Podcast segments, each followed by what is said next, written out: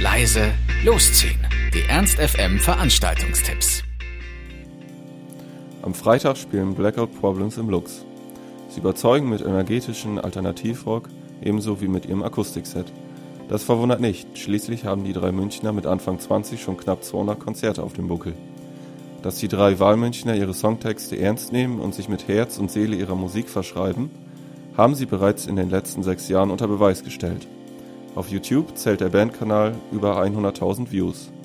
Wer sich Blackout Problems nicht nur auf YouTube anhören möchte, sollte heute Abend um 20 Uhr ins Lux kommen. Der Eintritt kostet 14,50 Euro an der Abendkasse. In der Warnannahme der Faust findet der hannoversche U20 Schüler Poetry Slam statt.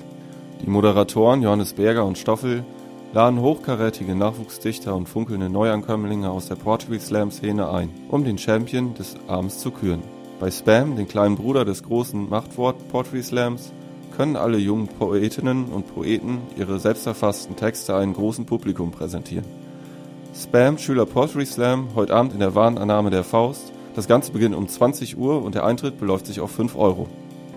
Im Mephisto präsentiert Graham Candy seine Back Into It Tour 2016.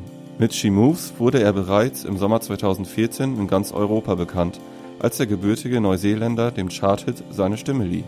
Nachdem er mit dem Song Goldstatus erreichte, hat das Wunderkind mit der einzigartigen Stimme nun seine neue EP mit im Gepäck.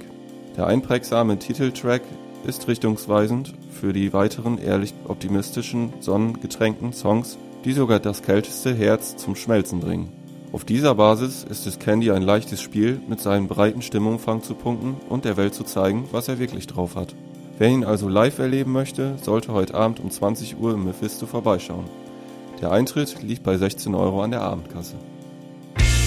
Ernst FM. Laut, leise, läuft.